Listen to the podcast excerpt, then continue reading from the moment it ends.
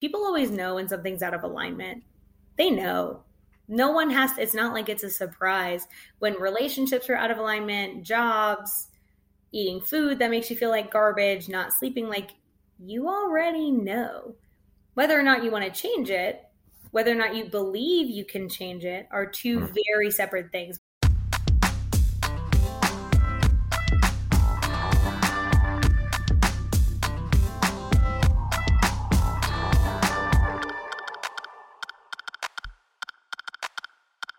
That was from my conversation exploring the walk of life with holistic health coach, licensed clinical mental health counselor, and host of the Root of Power podcast, Amanda Chils. Beyond all of those titles, Amanda is also just an absolute joy to talk to and could definitely find a career in comedy if she chose. Amanda and I had a great conversation about her journey, her work, and explored a variety of topics. I'm really humbled to have had an opportunity to meet and have a conversation with Amanda, and I'm very excited to share it. Thank you as always to Misha Zarins for the music in today's show.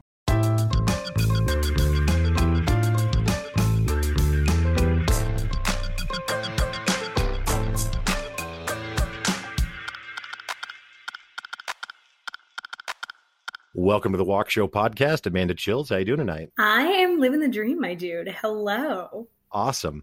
Well, I'm so excited to have you here. You are a I'm just going to I'm just this is coming from from your own website here, but there's a there's a list here. Holistic health coach, transformation expert, hype woman, primal health coach certified, licensed clinical mental health counselor, holistic practitioner, podcast host. Mm-hmm optimistic realist and my favorite weirdo. You've got a website, livemyhappyhealth.com, and then your podcast is The Root of Power. It's a really cool name, and, and looking through some of the, the topics that you've had, yeah, and a really cool show. So, uh, obviously, we'll talk primarily about your career and that sort of stuff and the work that you do and, and those things, but where, where, where do you originate from? What was your childhood like? Are your um, also mental health practitioners? Or? My dad is nuts. So that does that. Mm. My dad is one of those people that like literally is kind of legendary. So my so my dad doesn't give a fuck about anything anything in life. He's never embarrassed. He never is I mean he is just it's wild to grow up with. So like when you grow up, and this is something I really noticed when I started therapy, and you know, a lot of people come because they're parents. One of the things I notice is like when you grow up with someone who's just balls to the wall, I do what I want, I create my own destiny, and then has a partner, my mom, who is like normal. um, it really creates an interesting dichotomy because my dad is is I mean when you talk about like manifesting what he believes in like I've never seen someone who is as powerful as he is like wow. one time yeah one time so my dad plays the lottery twice a week every week has since he he's from Cuba so since he moved to the US he has played the lottery one time he had played and he was reading the paper to check the lottery numbers and he read the numbers and the last one was one number off from what he played and he said that's not right i won. They misprinted. Convinced convinced that they misprinted. They did. Oh my god. He misprinted. And he won like two or three thousand dollars. What? That's crazy. And he just said he convinced he said oh they misprinted. I won. And it was like insane. And he just does things like that. So it's it's very cool to have someone who's just like well, I'm just going to do this and then go do it. So it really sets you up for a lot of things like, you know, I've been able to do what I have done partly because I'm privileged and I grew up, you know, my parents are t- together and they're happy and you know, we were well off financially, not, you know, crazy rich, but like I didn't have to struggle. I had a good education. So there's a lot of privilege there. But it's also having like watching someone, because we learn from our parents, right? Watching someone who's just like, I'm just going to do whatever I want. I don't give a damn what anybody says, which honestly is freedom. So that is why I do what I do. Because one of the things I hear most often is how trapped people are by other opinions and how and i call it building a cage out of other people's opinions. So like mm. every time you self-sacrifice every time you self-betray to live up to somebody's standard that's not your own it's like they hand you a bar. And every single time they hand you a bar and you take it you build your own cage. And so mm. it's quote unquote safe in there. You're you're not criticized quote unquote. You're not judged quote unquote even though they do it anyway. Mm-hmm. but you live in a prison. It may be a pretty prison but you still live in a prison. So my hope and dream in life is about getting people out of their own prisons so that they are just 100% authentically who they are the root of power actually comes from the root of power is you. You are rooted in yourself. When you stand in your truth, when you are, you say, This is who I am, you move. That is like, ooh, it's like, imagine like angels singing. Like that's what happens. And it is, it's such a wild transformation to watch. And it leads to so many ripples that like people don't even think about. Right. Yeah, I, have I've worked with a life coach now for close to two years, and oh yeah, she's and she's awesome. She's she's tremendous, and that's something that that her and I have talked a lot about. Is that I am she. I feel I feel almost uh, obviously I need more coaching. I feel almost embarrassed to say it because I don't I don't want to sound like I'm trying to sound cool or something. But she says we're that, judging. That, it's fine. Yeah, she's. I'll go back to my own cage now. But no, she's she's like you know one of my core values is, is authenticity and it's something yeah. that I really, really am drawn to. But it, it you know, and really in hearing what you've just described, maybe it's really not that unique to me, right? Like maybe that's actually just kind of a natural human condition yes. to, to want that.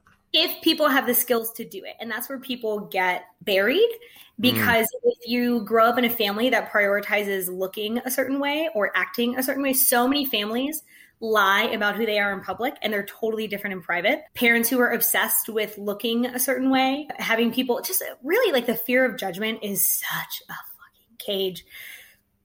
And once people can get to the space where they're like, I don't care what they think because this is true to me, mm-hmm. it's not only life changing, it's magnetizing. So I'll give you an example. As a therapist, I do things really quite differently. I don't work in an office. We sit in a tree in my field with my horses. Currently sweating our asses off. Like, yeah. but I am in a field. I have my dog with me every single day. Usually my parents live right behind me. I live on a farm and they built a house behind mine. So that's a that's a fun story. They were like, We're moving to North Carolina too. And I was like down the road and they were like, We're gonna build a road to our house right behind yours. I was like, Oh my god, great. but it's awesome. It's right. awesome. I love my parents. They're freaking fabulous. So we sit in a field, literally in a field, in camping chairs, like director camping chairs from the Walmart, doing therapy with my dogs. We have roosters and chickens and turkeys that yell at us every day, every session. And it's very, very unorthodox. Like I wear pretty much leggings and t shirts 24 7. I, as a human being, am very chill. I have purple hair. I have tattoos. Like as a therapist, I'm kind of unorthodox. And I'll tell you, it's super freeing. Like mm. I, I'm never someone I'm not. I I don't have a shortage of clients because the people who are for me find me. When you're authentic, when you are who you are, one, nobody has to guess. So it's never a surprise when someone deals with you. You can yeah. be congruent. So people always know what to expect, which helps other people manage their expectations. And two, the right people are going to be for you, and the wrong people are automatically going to go, oh, that's not for me. Good. Bye. I don't want your energy anyway. Like, I want the people that are for me, and I want the people that are not for me to find whoever they're for. But that's really hard to do if you're not honest and if you're not rooted in who you are. Yeah, I think the word authentic is really interesting in this context, just because I, I think that in, in my own experience, at least, it, instead of the word authentic, the words that get used are more like like honesty or mm-hmm. dishonesty or lying and sure. it can look i mean yes there are some mm-hmm. similarities but i don't I, when i think of and again I, this is completely subjective to me but when i think of lying it's like maliciously setting out to or protect know, a lot of people lie to protect that's fair they that's don't want fair. to be upset they don't want consequences whatever whatever but authenticity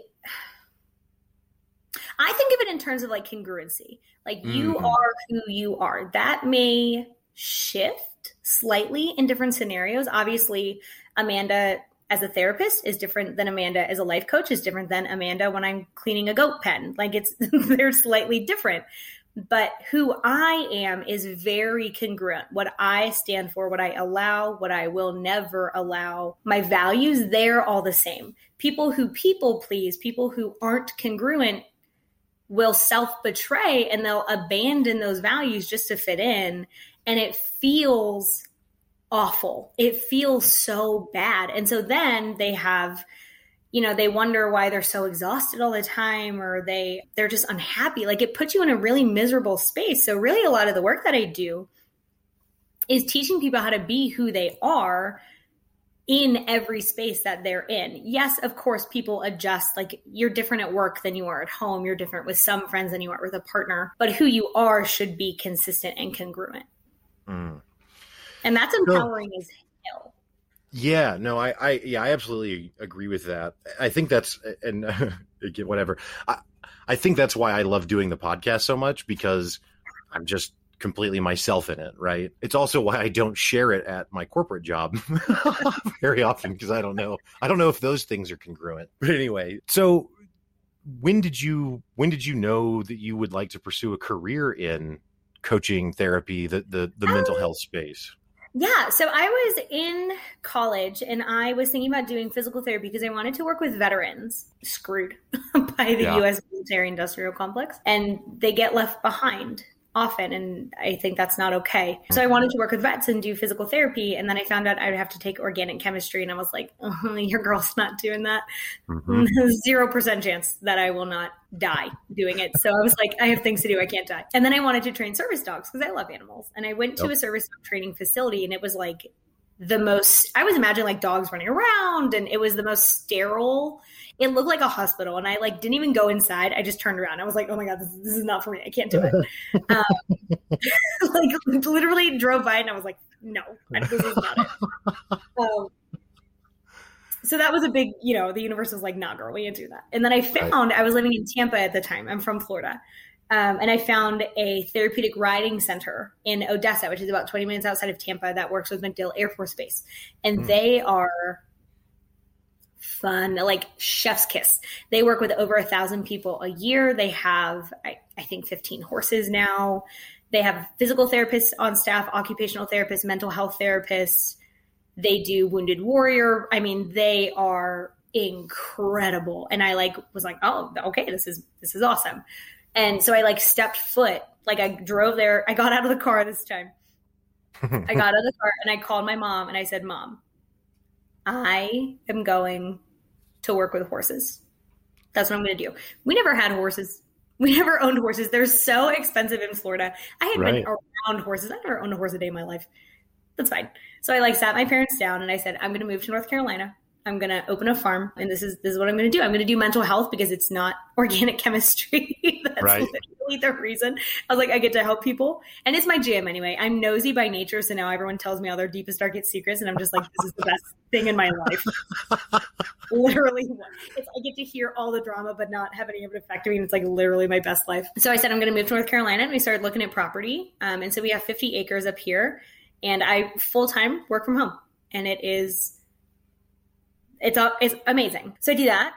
And then I got into coaching because I hate dealing with insurance. So I actually coach female entrepreneurs. A lot of people that resonate with me are female entrepreneurs. And a kind of a funny thing that happens in the therapy practice is once people go through the therapy process, they decide they want more. And then I've actually had a good number of clients who want to start their own business. So I'm just like, well, that's kind of a happy accident. I love this.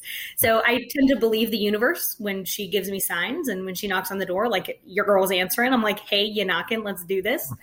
Um, so I got into coaching and it's just also my jam. One of the beautiful things about being authentic is I only do things that I think are fun. Obviously, like paperwork doesn't count, but like business wise, I only do things I enjoy. Right. Um, and I only work with people I enjoy.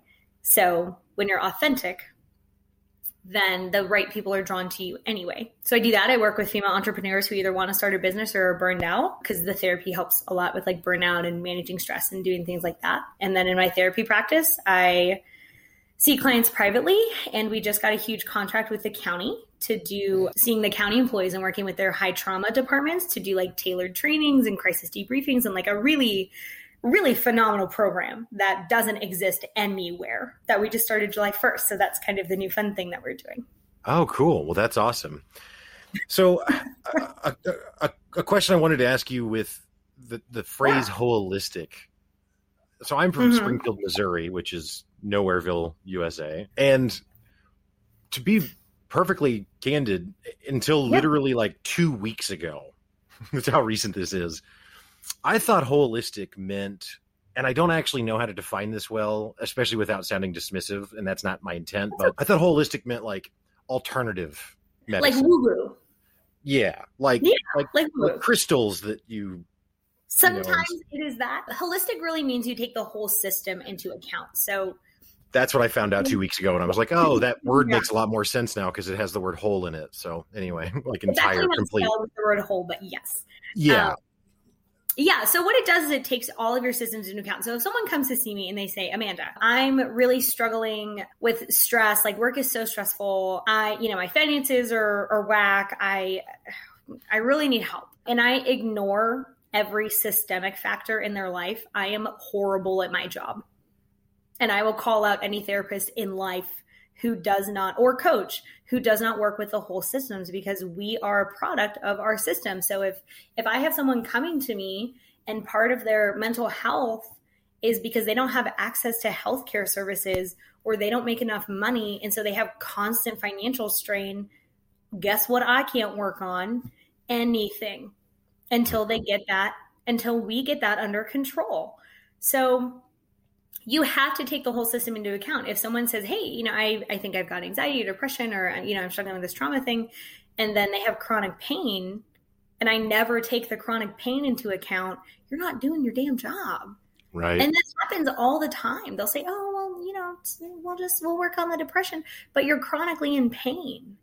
That's, that causes depression. Like, or someone comes to me and they say, you know anything that's that's a systems approach they eat like garbage right if someone eats garbage every single day their mental health suffers so i hmm. have to take those things into account how do you sleep how do you move do you have friends those yeah. things are holistic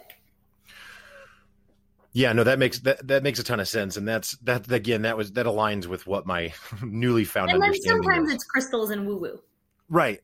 Well, and, and honestly, so I'm, you know, I, I'm someone who was is traditionally been pretty averse to my my coach also uses the phrase woo woo. So sometimes she'll come at me with something that's like a little more on the woo woo side yeah. and then I might have like a skeptical tone and she's like, "All right, I know, a little woo woo, but And in fairness, yeah, exactly. Exactly. Sometimes it works. And in fairness, as I said to you before we started recording, constantly I find that I just don't know everything, which I know is the the listeners hard for them to understand that because they thought mm. coming in that I did. But and here's the other thing too: a lot of what we call woo woo is indigenous practices that Western medicine has dismissed. So it's not it's not that it's not rooted in science or it's not rooted in culture or practice. It's not rooted in white Western culture.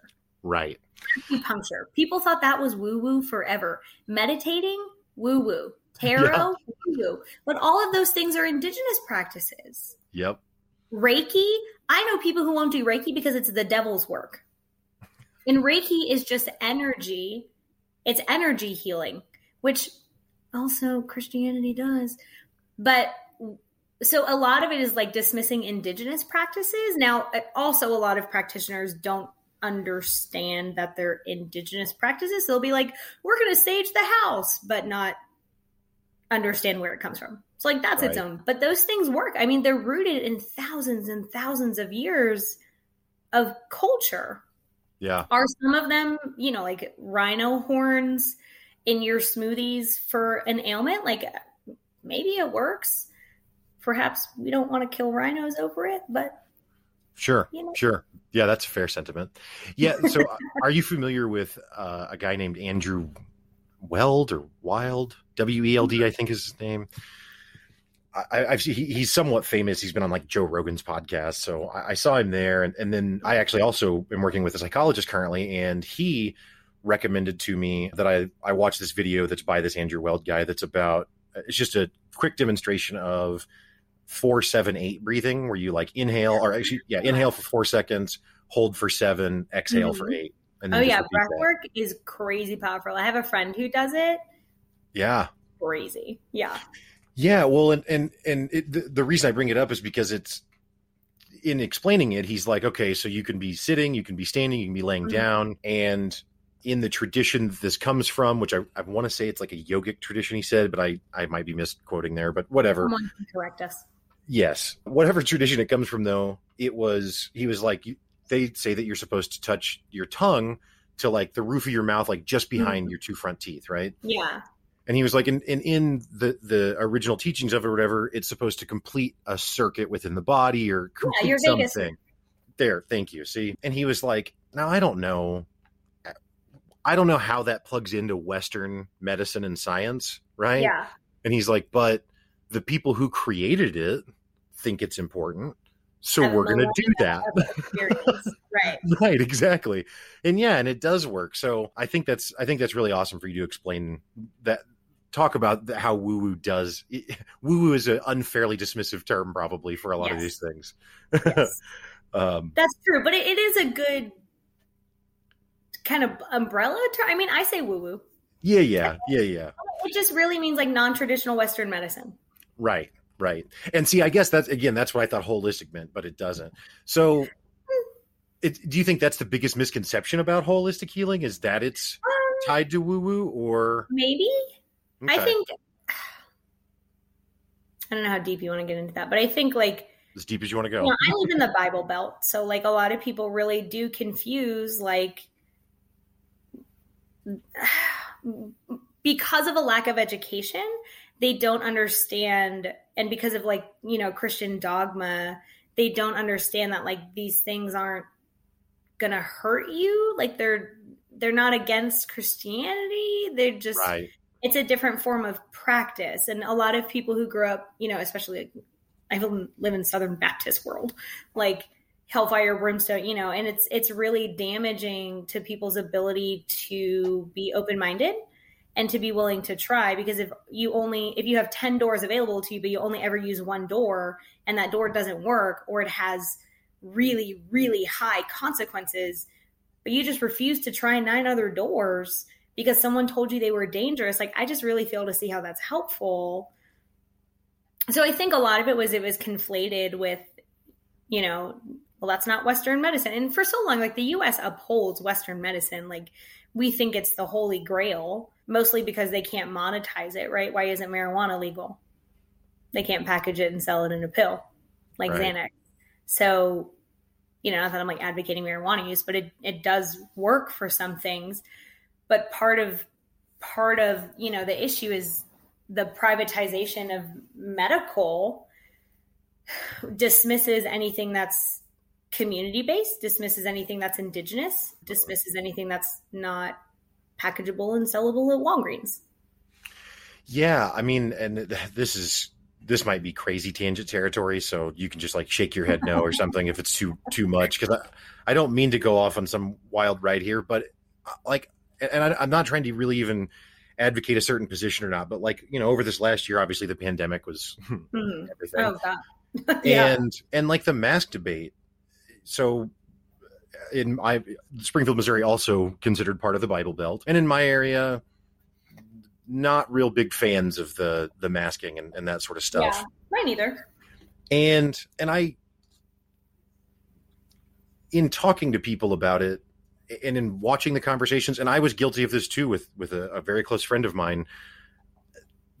The conversation of people who were pro mask came from this like this place of like authority as if again like this the western med- medicine science stuff is all just 100% fact do not question it you're not a Yeah. you know quote unquote you're not a doctor you don't know and it's like I Yeah. I get it that I, I understand trying to make it serious, but there's this condescension that comes through in some of those conversations. And again, I'm not even trying to get into a masturbate conversation as much as just Yeah. to say like I think that you're absolutely right that there is this pedestal that Western medicine has put on, and I don't think it's invalid. I don't think that I don't think that Western, Western medicine is medicine has bogus. its place it's just not the only place Right. Yeah. Yes. And into something else you, you mentioned earlier about like, you know, energy healing and Reiki and how Mm-hmm. that's present present, at least in some versions of, of Christianity.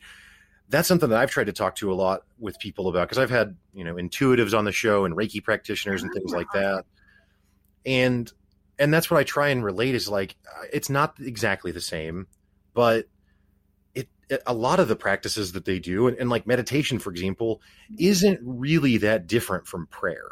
No. Right, right? Like, manifesting and prayer are the same thing yeah, and it's well, and it, it, it's like shooting some energy that is not tangible to create tangible outcomes. it's calling what's already yours to you Yeah, is manifesting. But that's the same thing as praying. Right. Right. Yeah. I just anyway. More, you know, for me, like the more education you do, and the more people just aren't they're mm, they're not concerned about what people say about it. Like I don't care if people believe in it; that's their choice. I don't give a fuck what anybody does with their life. I don't care. I'm just here to educate. Yeah. And if they take it, great. And if they leave it, okay, that's their choice. And so Yeah. the beautiful thing about being authentic and having boundaries is like everything is somebody else's choice. If they're like, I'm going to turn into a crab if I do that, okay, sure will. Bye. Like whatever. I don't care. Right.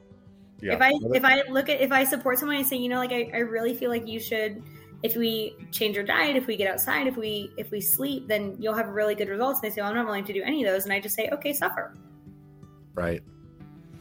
Yeah, well, so that was something I was gonna. I mean, and and you spoke to it a, a bit, but maybe maybe you can emphasize a little more. But Sure. what is the value of sleep in relation to mental health? Oh my God. 100%. It's the most important thing you can do for your health, hands down. Hands down. If you're trying to gain muscle, lose fat, balance your hormones, improve your health, I mean, sleep is everything. It's everything. And the interesting thing about sleep, one of the best ways to sleep better is to sync your, frick, sorry, your life to your circadian rhythm. So, like, go outside go outside when the sun is coming up and when the sun is setting and you'll start syncing your circadian rhythm but sleep is hands down the most important thing if people do nothing else they just get better sleep and sleep for the right amount of time their life will improve Yeah. Yeah. I mentioned earlier that I've been working with a psychologist recently, and when I first spoke with him, I we talked about whatever situation I wanted to talk about in in kind of specific detail, and then he was like, "Okay, well, what's your diet like?" And so we talked about that. Holistic yay Right. Yeah. and he was like, and he was like, "Okay," and so he had some ideas there. And then he was like, "What's your sleep like?" And my sleep is terrible. and then you just like leave the room you're like i have to leave immediately Yeah. I got called out. right. And he goes, so I told him that, and he goes, yeah, that might actually just be the root cause of every single thing. Like that might just be it. Yep, Uh, it's just 100%. So Yeah, because if you're not sleeping, like imagine it evolutionarily speaking, if you're not sleeping, it's because you're being chased by something at night. That's the Yeah. only reason. right, So your body's like, oh, we must be dying. I'm gonna wig out. right, And if you're chronically tired, you literally can't function. yeah. So a lot of people are just grumpy little toddlers. It's like, have you taken a nappy nap? I Snacky snack. I am a million percent that way. We're all that way because we're all grumpy little toddler gremlins. I'll tell you, people laugh when I say this, but the thing I do when I'm really stressed out is I take a nap. Yeah, And then when I wake up, I'm like, well, I guess I was just tired. right. like, that's Yeah, I- it. I don't know. I don't know where it stems from either. I mean, since I was a child, like I, I actually like getting up early in the morning, uh, and I actually like staying up really late at night. But I'm not living some like super thrilling life. You know, it's like like why do I need to stay up or get up so early? Like so I can mm-hmm. do what? And it's like I don't know. Be Whatever you want. yeah. I don't know. I'm one of those morning people, though. I'm like, when my feet hit the floor, everyone hates me because I'm like, let's party. And they're like, can you calm down? And I'm like, sure can. We have things to do. Right. Yeah. My boyfriend is real excited about it. Right. Yeah. yeah i mean I, yeah I'm, I'm i'm with you there though i and i've always found that like if i have something that's that's i don't know if challenging is the right word but demanding whatever you want to say Sure. doing it in the morning i'm better equipped to do it right because i've Mhm. got like the full tank of willpower and energy and all that stuff And some people are opposite. Some people have more at night. Yeah Um, some people in the afternoon. And it's really just like um, when I work with clients, one of the first things I have them do is do an energy audit. And so Mm. they go throughout the day and kind of like track their energy and the tasks they're doing so that over time we can align when they have the most energy with the most energy demanding tasks so that everything flows more seamlessly.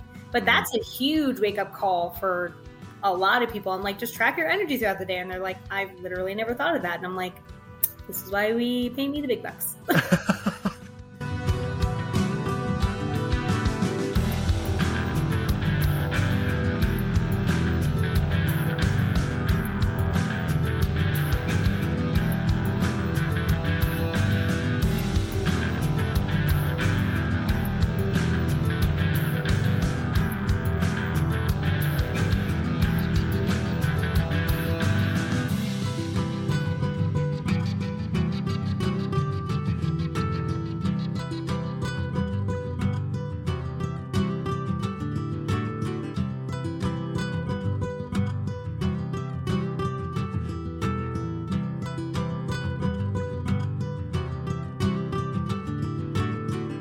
Well, so that's actually something that that I've also stumbled into, and and Lovely. I'd be happy to hear your thoughts on is the value of tracking things, whether it be energy, whether it be Mhm. whatever. Yeah, so I think the bigger point is like track things that you want to track. Like Mhm. honestly, if I were working with a nutritionist and they told me to track food, I'm just going to flat out tell them no.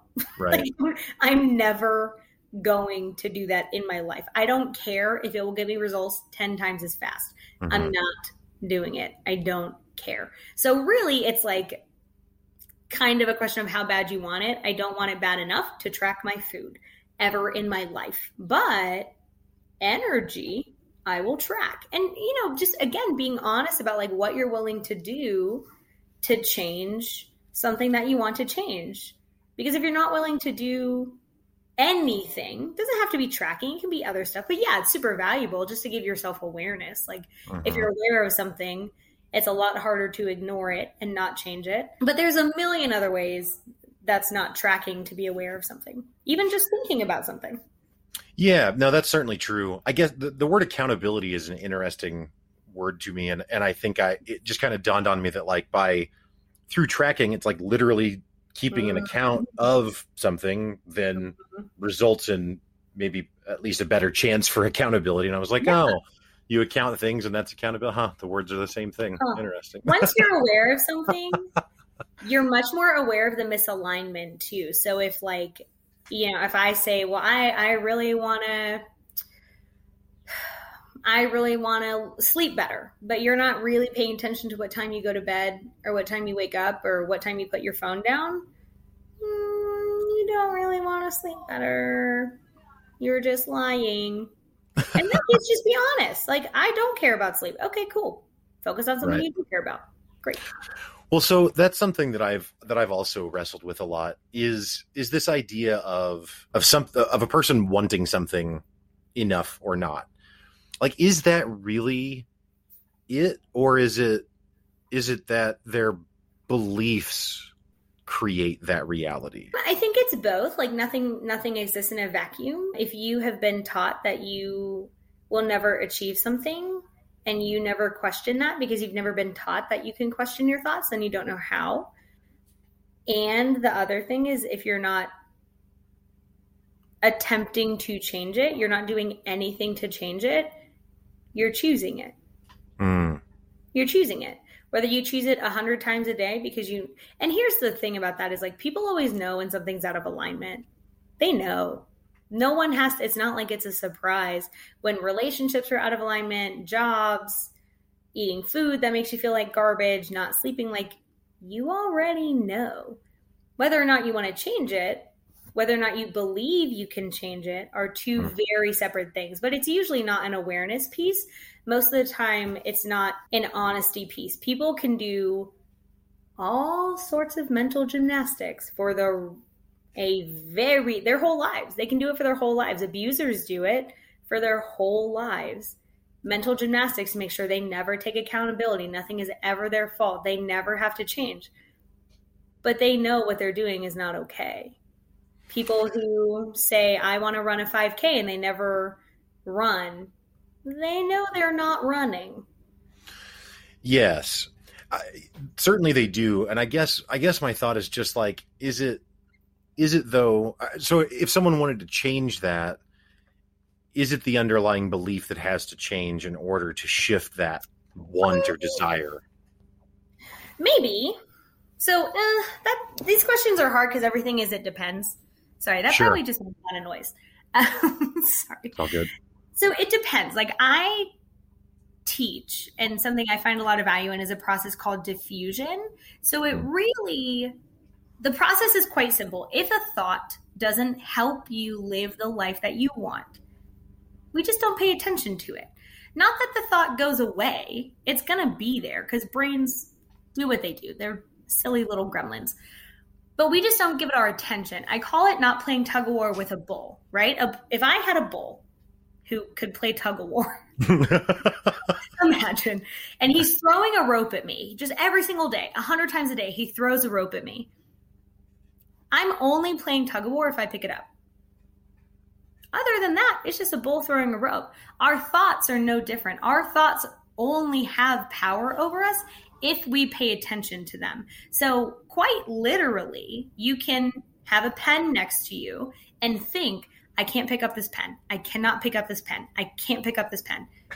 And pick up a pen. Because your thoughts and your ability to move your muscles have nothing to do with each other. We just think they do. Mm. If no one tells you that, if no one teaches you that, then you don't know. So a lot of times people will say, but what if the thought is true? Well, I don't care. I don't care if it's true. Does it help you live your life in the way that you want to? No. Then we're no longer giving that thought our attention because the monster that we are going to feed is our attention on doing the thing that we want to do, which is a discipline practice. Does that make sense? Mm-hmm.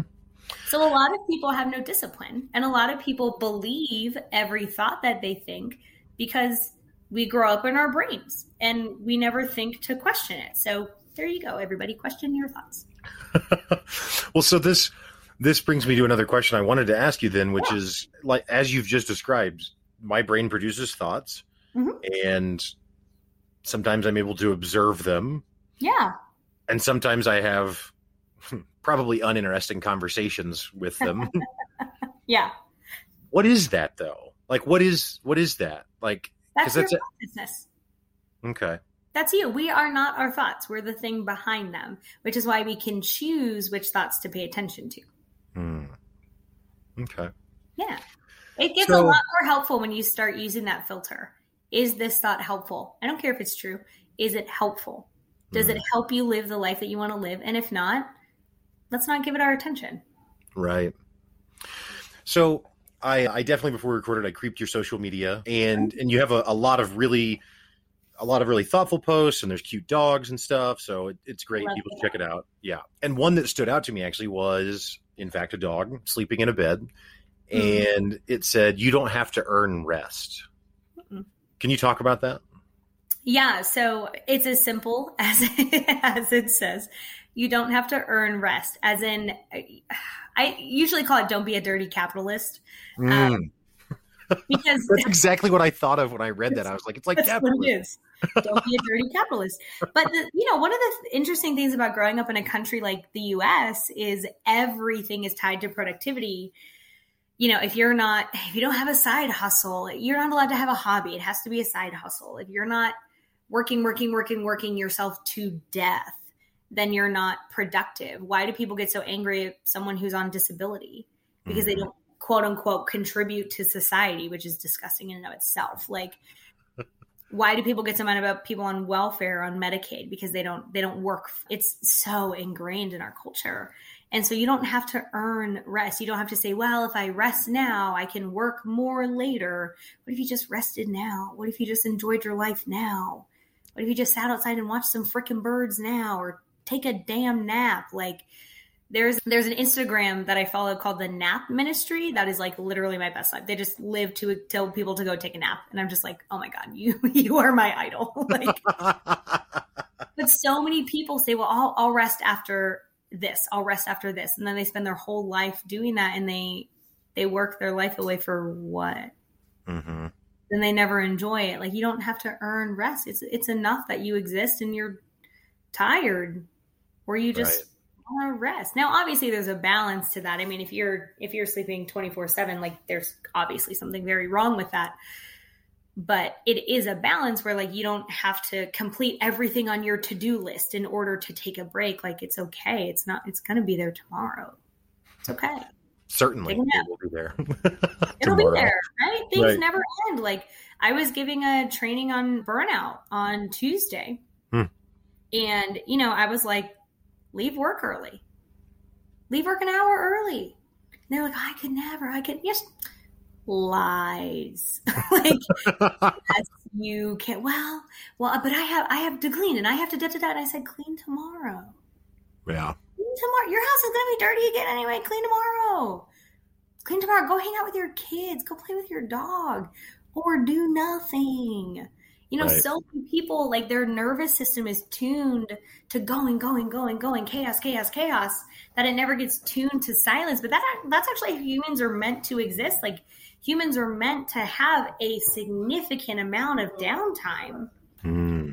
And we because we live in this society, because everything is so fast now, you know, it's one of the one of the basics that I tell people like go outside and sit. Like do nothing more often. Because we actually need that decompression time and a lot of people don't get it. And there's a lot of systemic barriers for that too. If you can't afford to live on one job you have to have two. And you know there's obviously those that exist as well. Yeah. but yeah you don't have to you don't have to deserve it. It's enough that you're here and you are worth taking a break. Right. So, how common do you find negative self talk to be? God. Well, to be fair, my population is a little biased um, because they're already coming to me, you know, with with trauma, Sure. anxiety things. So, like that. Um, in a normal population, I don't know. In the people I work with, hundred percent. Yeah. Um, because it's someone else's voice, right? Like when we when we're dogging ourselves and we're downing ourselves, that that criticism isn't it's not natural it's taught.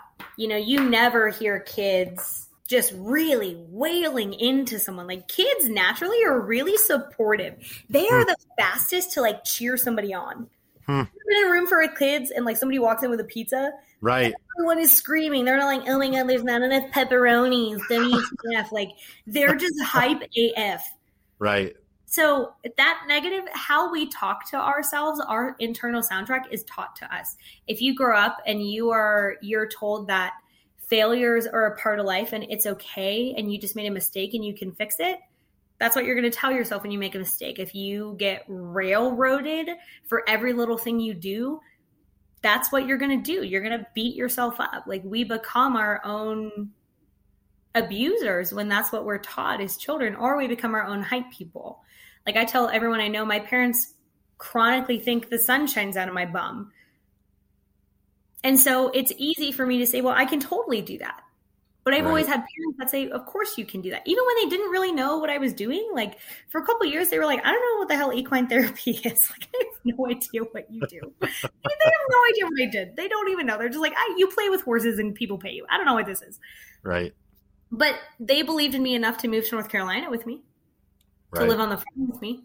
And that is so powerful. So so it's extremely common it's extremely detrimental and you can change it at any time.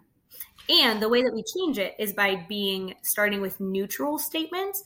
A lot of people will say well use positive affirmations but that feels it's too big of a jump.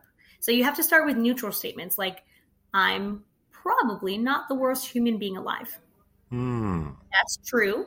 And it's easier to swallow when what you're used to is you are a garbage human being and you should kill yourself.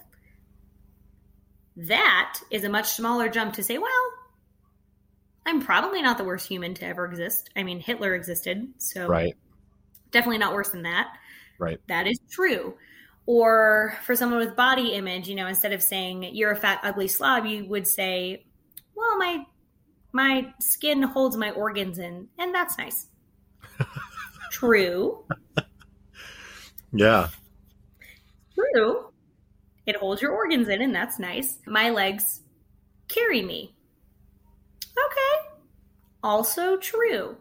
That is a much easier jump than when we go to, oh, I I like my legs. It's much more easy to do that. Or hey, you know, I sometimes I'm good at painting. Awesome. That becomes a smaller jump. So we we go in jumps and that's how we start changing that that soundtrack, but it's extremely common and it's so detrimental. Like we just make things up and decide they're true. And they ain't even true. Like Right. you just made it up and decided it was real. Why? Yeah. Makes no sense. Right. No, I, I, so before I started working with a coach, I was talking to a friend one time and he's been doing personal development stuff for a long time. And, Yeah. and we were talking about, I don't, I don't, probably pursuing a goal of some sort. I don't Yeah. remember specifically, but, and I said to him, I was like, yeah, but don't you have like, I'm trying to figure out how to stop like calling myself names and stuff. Like, don't you Yeah. ever have that? And he was like, "N- n- no, I mean, not that I'm like always thrilled with every choice I make or thought I have or something, but no, not Yeah. really. And I was like, really? And and it took a long, yeah. Well, it took a long time for me to unravel that like this isn't a natural state, right? And, and for Right. me, yeah, well, and for me, it, it what I ultimately came to realize was that it it, it was a version of of me thinking that I was being honest with myself. Mm. Because if it's like I make a choice that doesn't align with whatever stated goal I have, so I'm gonna be brutal with me Yeah. because then at least I'm not lying about And a it, lot right? of people shame motivate. Most parents, especially boomers, shame motivate. Yep. Right? But people will talk about like people use brutal honesty just to be an asshole. Like, well, being brutally honest, bitch. I don't care about your brutal honesty. Where's your compassionate honesty? Where's your warm honesty? Where's your humor honesty? Like, don't come to me with your brutal. Like, I will shoot you into outer space via a Tesla with your brutal bullshit. No, where's your compassionate honesty? Hmm. That takes courage. That takes honesty. If you're just being brutal, you're just being mean. And that doesn't change anyone. Have you ever changed anything because somebody shamed you into it? No. Right. So Well- why would it work on ourselves? And well, that's the that's a, eventually another conclusion I came to is I was like, well, this is crazy that I've been doing this for this long because even let's say let's say as a hypothesis that it was going to work. I'm I'm 37 now. I've had plenty of time to bear out that it hasn't worked. You know what I mean? Like, right. I'll tell you Um, one of the things I say most often with my clients, and I say, and how does that work for you? and God bless them for not just punching me in the face when I say that. Because I realize it sounds extremely sarcastic, but I used to say, and I said to, I said it to one of them last night. I said, "Hmm, "How does that work for you?" And they just go, they just laugh because they already know. And I'm just like, okay, why are we doing this? So like, the more that you really just think about, is what I'm doing helping me live my best life, where I am happy? And if the answer is no, let's figure out what to do instead. And it's that simple. It's just not that easy. yeah, and I will just say also, you have a, a lot of affirmations on your uh, social media profiles and stuff that I think are really cool. Thursdays. nice. There you go. Yeah. Uh, again, though, I think I think they're really cool, and for me personally, because I have broken that cycle of negative self talk. Mhm. Right now, when I, I I still make choices that are not in alignment with my stated goals, we all do. but I don't terrorize myself because of it anymore. Right. so, Yeah, and really- affirmations was how. affirmations help. Oh, they can be life changing. Mhm. You just have to be in a certain space to be able for them to work. right. But Right. yeah, they are what we tell ourselves, what we believe about ourselves becomes our reality. And it's so sad when the only thing holding someone back is just a belief. And they're just like, well, I could never do that. Okay, you're right. Yeah. Okay. And I usually frame things as an experiment. I say, why don't you just try it? If it doesn't work, no harm, no foul. What if it does? Right. And that is just just that permission to say, what if you just tried it? It doesn't have to work. What if we just see how it goes? People are like, oh.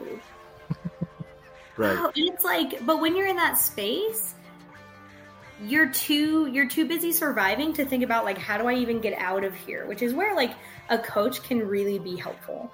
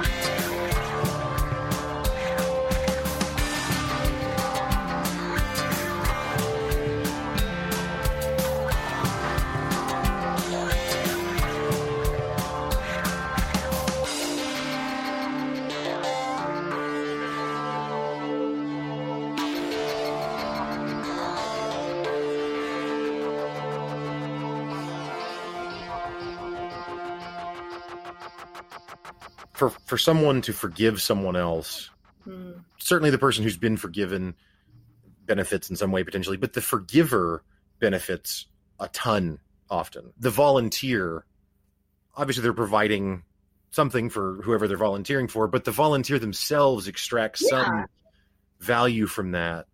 When you're being gracious, there's a, a positive loop back into that, even though you're the one that's grateful. But but that's not you know that's not the root of it, right? Like being grateful is expressing it to to someone else or expressing Sure.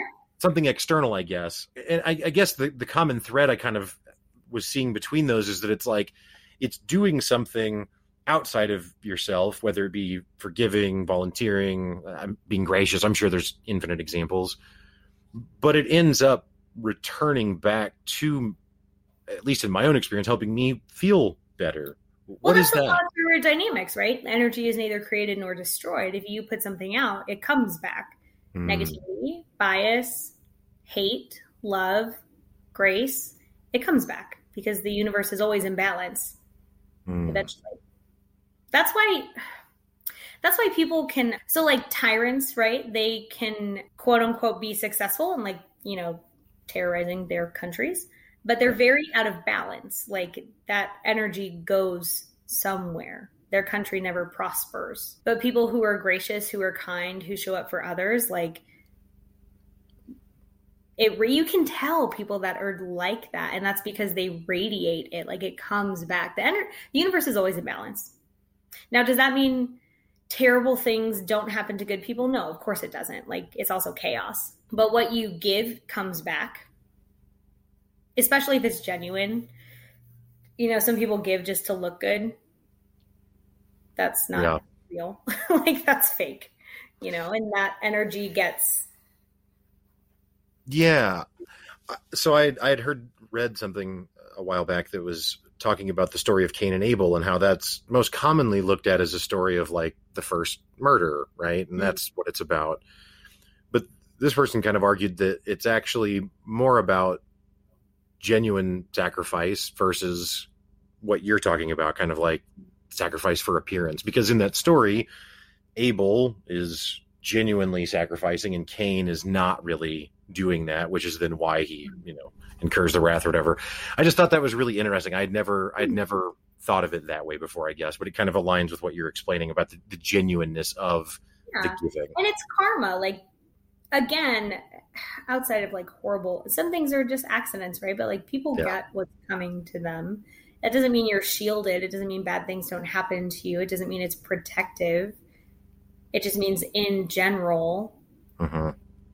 you get what's coming Yeah, outside of accidents and chaos because that exists too right. Right. Yeah, well, yeah, I mean as you said, you know, the word you used balance. I mean, so as much as there's an order to it, like you said, there's Mhm. also this there's also chaos right, this chaotic side.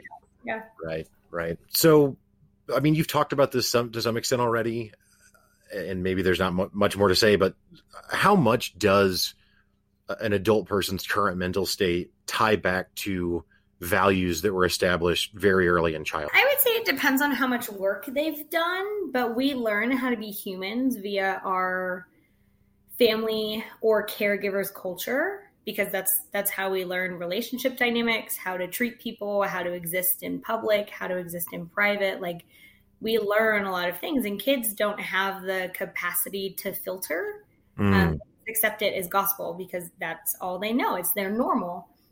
So it depends on how much interaction they have with outside influences. Because you'll you'll you know as you grow older and you interact with different people, you start to realize, oh, the things my family did weren't normal. They're not everywhere. It was just us, but that also takes a certain amount of awareness. And so if you don't practice awareness, if you're not willing to to ask yourself what you learned growing up or what you carry from that, then it's a little hard to change. If you never acknowledge your roof is leaking, then you never have to change it.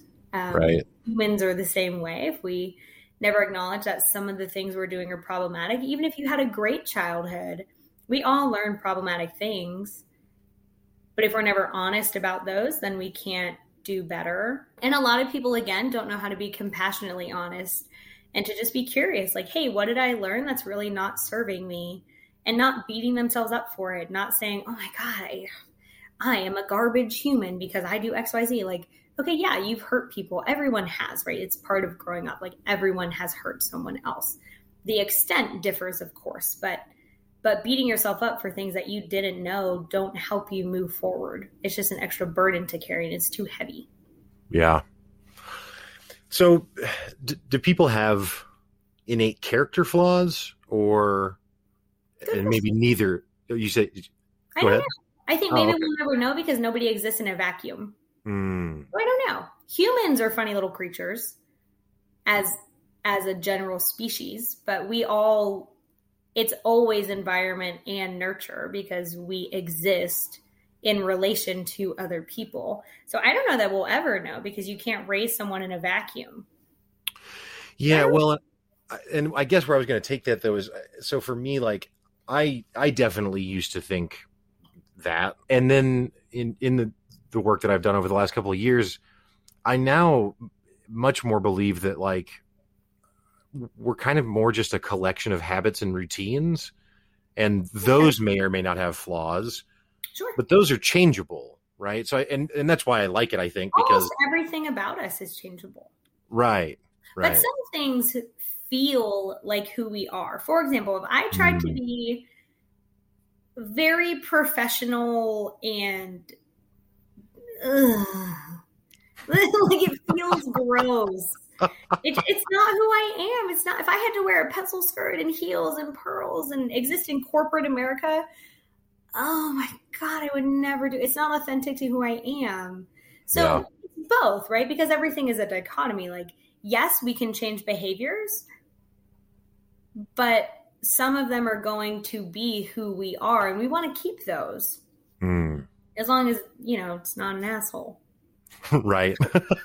if that if you're saying that's who you are, that's just an excuse so you don't have to change. Like that's not that's not real humans aren't meant to be that way. We're meant to help and support and love each other. It's literally how we survive. That doesn't go away just because somebody doesn't want to take accountability. Yeah, and again, I, am citing all these things without any reference whatsoever. But yet again, I heard or read, yeah. but where they were talking about that how throughout human history, like br- brutality is actually reduced. Now, again, not in like a ten year span or something, but over the the the scope of human history, because to exactly what you're talking about, like like we exist together, right? So mm-hmm. someone who's brutal and evil or whatever, I mean, not that they can't rise to power and not that they can't, you know, thrive in some spaces, but ultimately they get pushed out, right? Because typically, unless yeah. systems support them. Right. Right. Right. So it depends. That's, you know, if you're talking about like tyranny and and patriarchy and things like that, they exist to support and uphold brutality because they it is a hierarchy. But ideally they would get pushed out and sent to Antarctica to die. Right. they don't. They don't. And there's a lot of systems to support that, which is why having boundaries and taking accountability and like not, you know, doing your best not to put up with BS is so important because there's so many people that will take advantage just because you're nice. And right. they don't like people like that don't care who they take advantage of. They'll do it to anybody who allows them to, and it's on us not to allow them to. Yeah. Yeah, I mean what you spoke to earlier about the the brutal honesty versus compassionate honesty, that was something that also has dawned on me in recent years is that so I'm I'm someone who's always been and I'm, you know, a six five white guy from Springfield, Missouri. So it, I, have not been threatened a lot, right? So I, that I, that it, to some extent that's that's a part of it, certainly, right? But um, I'm I'm willing to be confrontational, and and and I don't mean like be a bully. I'm not that person at all, but I'm willing to if I think something's not right, yeah. I'll stand up for it. And I used to think that that mm-hmm. was like the and this doesn't even make sense as a phrase, but what I'll call like the hard work or something, right? Like some people aren't able to be mm-hmm. confrontational. They're not able to stand up for themselves, and not because they're weak people or something. Yeah, they don't have the skills. Yeah, or or it's a skill, and they don't have it. Yeah. Exactly, and so and so it's like, oh well, I'm willing to to challenge things, and so because of that, like that's that's like some some you know badge of honor or something.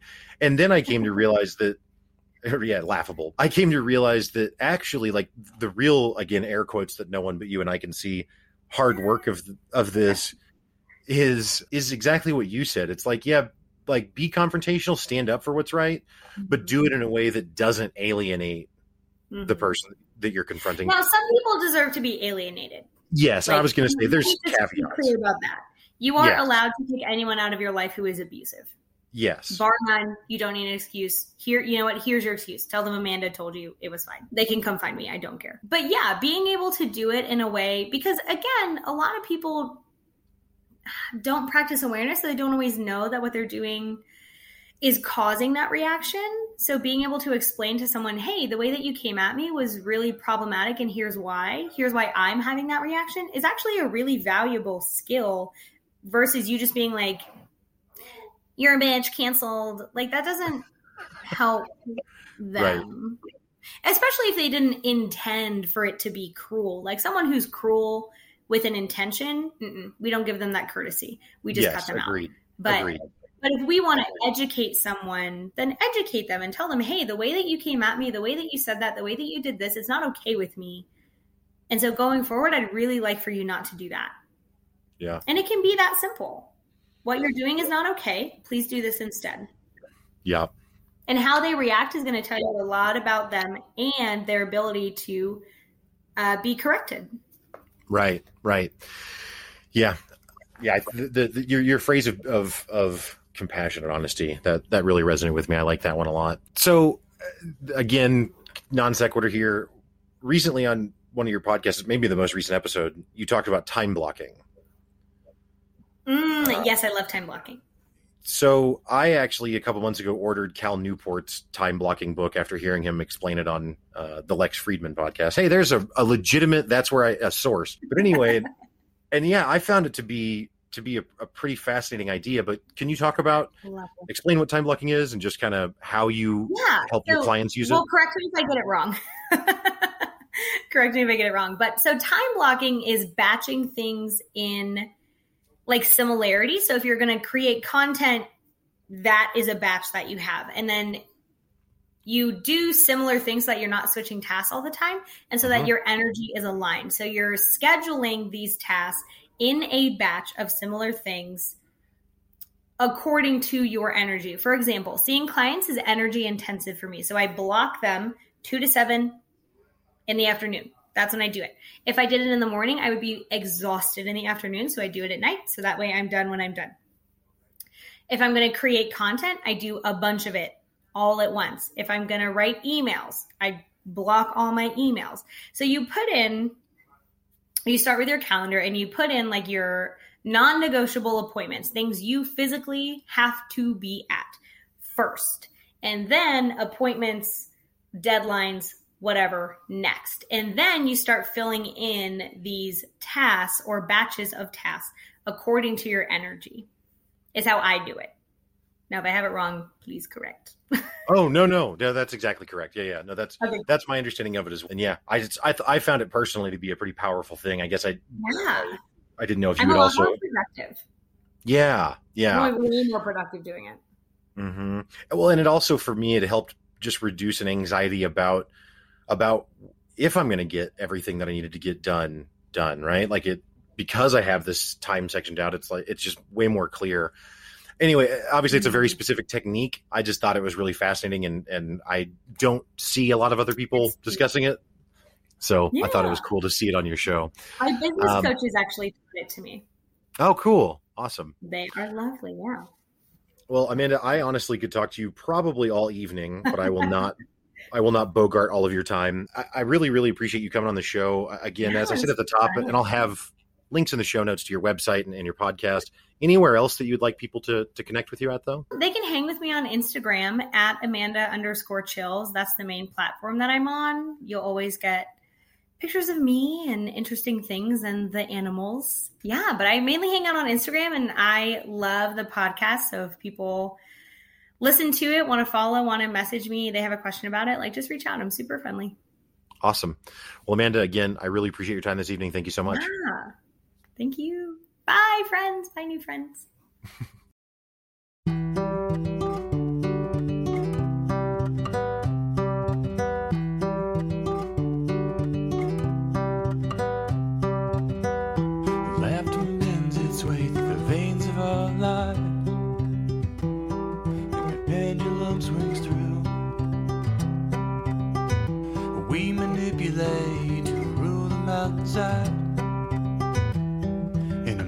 microcosmic